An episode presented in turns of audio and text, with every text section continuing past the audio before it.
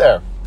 Got a podcast episode request from Ella, and I will put her Instagram handle in the show notes here. It is Ella underscore Bourg on Instagram.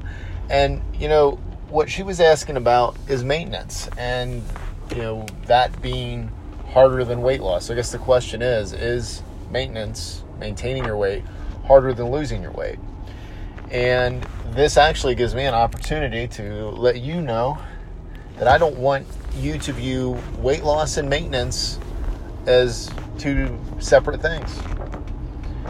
And this is going to be different than, you know, what you're probably used to because what you think of with weight loss is okay, I'm going to go through weight loss and then I'm going to be maintaining to where somehow things are going to change and they're going to get easier than they were through the weight loss process.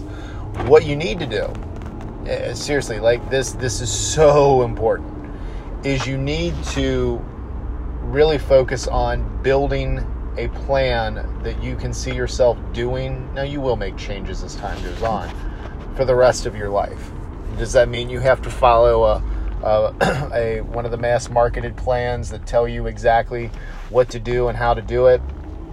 No. As, as a matter of fact, it would, you'd be much better off to build your own, and it's it's quite simple. You actually look at the the um, mass marketed plans, and you pick and choose the things that you like about that plan. You don't worry about the stuff that you don't.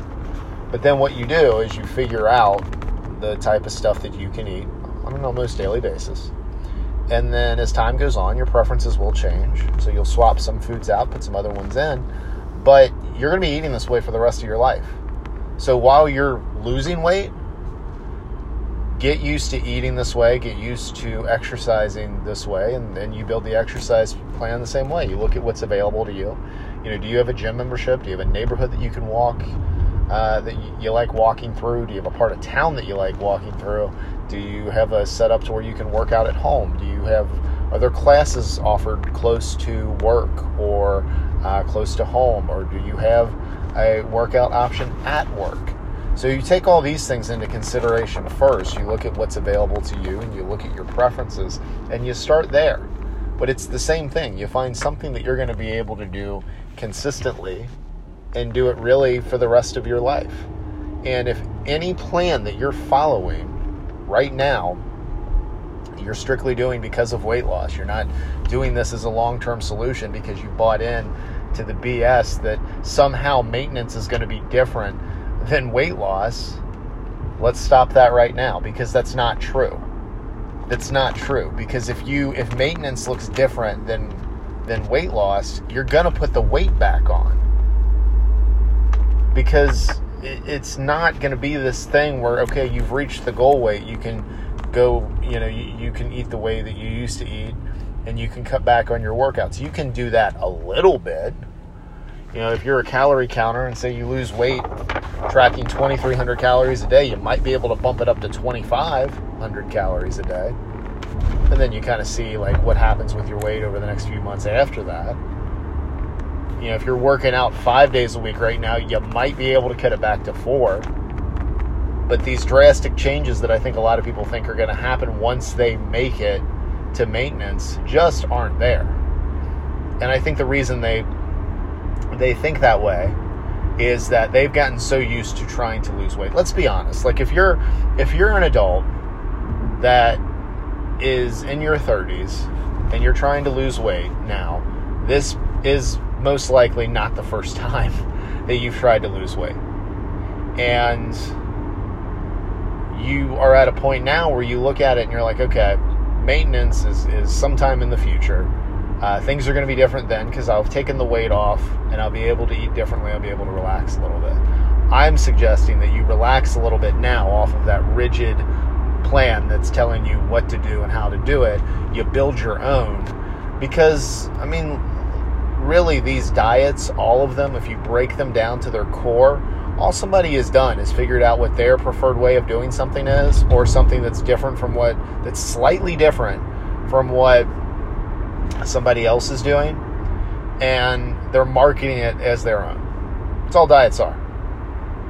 It's like we were talking um, in the, the client group last night, we're talking about fasting, and uh, it was brought up the one meal a day, which was funny. The acronym for the one meal a day, like I did not, I, I didn't know. I actually had to Google in the middle of the group, which that's another thing. If you're a fitness professional, don't be scared when you don't know the answer to something right away. Um, you know, and uh, in, in, this case, if you're like me, have such a comfort level with your clients that you know you can you can pop open your other phone and uh, do a quick Google search. Not that they weren't jumping all over it to help me out and let me know exactly what it was. So, guys, I appreciate that. Um, but you know, it was funny. Uh, my whole thought when I was looking at at fasting and the you know the the what what's really popular with the 16 8 uh, protocol. So you know, fasting for 16 hours, eating for eight, and then it was the one meal a day.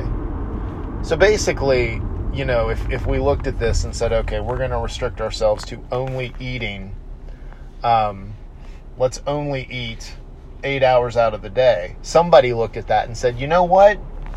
That's not enough. That's not restrictive enough. I bet if we take it down to one meal, then, you know, we'll be able to lose weight a little bit faster. Because that's what diets are marketed on.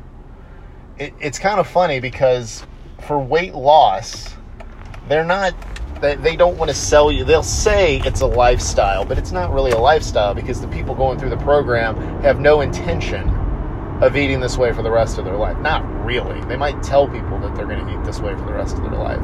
But if you're looking at weight loss and maintenance being two different things, then you know you're you're into this whole mode of somehow maintenance is going to be different.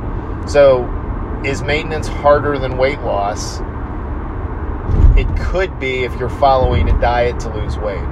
If you're building a plan right now that's based around your preferences and you're working this to where you're burning off more of the uh, the calories that you're burning off more calories than you're taking in, then gradually over time you're going to lose weight. Your weight's going to take care of itself, and then you're you're just basically starting your your life or your maintenance mode now.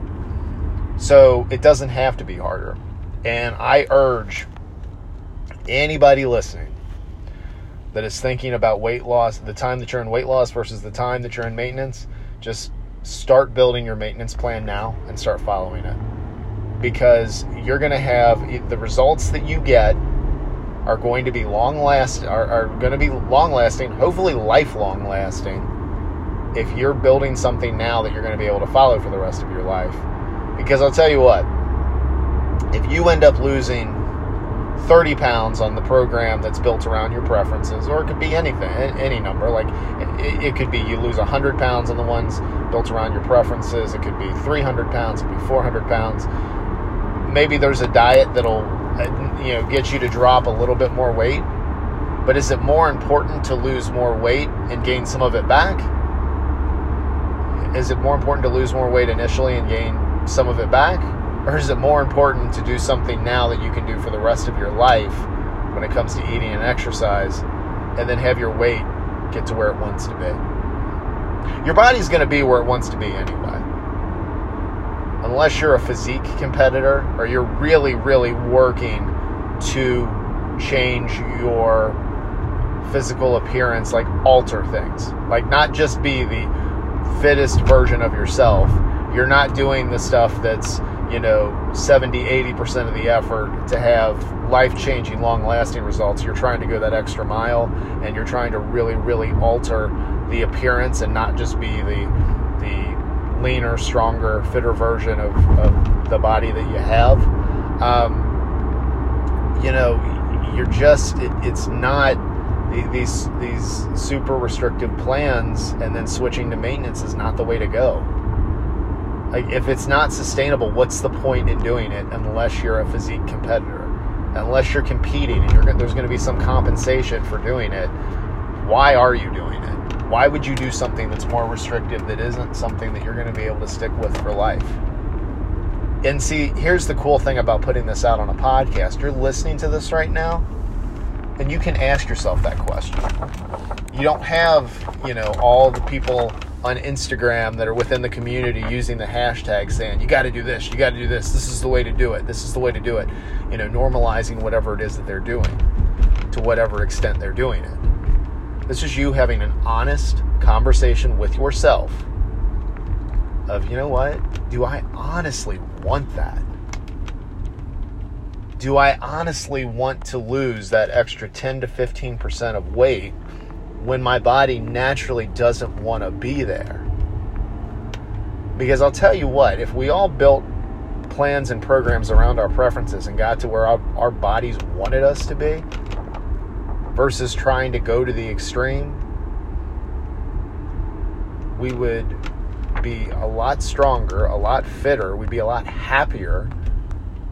We would be where we would want to be, both in our head and with our body, and you wouldn't have to diet and you wouldn't have to look at the difference between you know the time that you're wanting to lose weight and the time that you're maintaining. So again i know a lot of look i spent the better part of 15 years dieting. I get it. Make sure my math is right. Mm, yeah probably about 15 years so I, I get what this cycle is like. I get how comfortable it is to just kind of be like, I'm on plan, I'm off plan, I'm on plan. You know, being off plan because you schedule an off time and then you're going to get back to it and try to drop the weight again. Like, weight isn't the focus long term. It really shouldn't be. And I know I just told you, but wait, for you said for 15 years you were dieting. Yeah, because I was focusing on this on the stuff that everybody focuses on within diet culture which just primes you to continue to diet and gets you to throw money at stuff that's like not really teaching you anything. It's just like making empty promises. It's very easy to, to slip into that. All I'm telling you is there's another way of doing this. And in this particular instance, the best way of doing it is to go ahead and start building that maintenance plan now and follow it. So, let me know your thoughts. You can either DM me on Instagram, I'm at Your Level Fitness, or you can email me. That is Daryl at yourlevelfitness.com. That is D A R Y L at yourlevelfitness.com. Thank you as always for listening, and I will talk to you again real soon.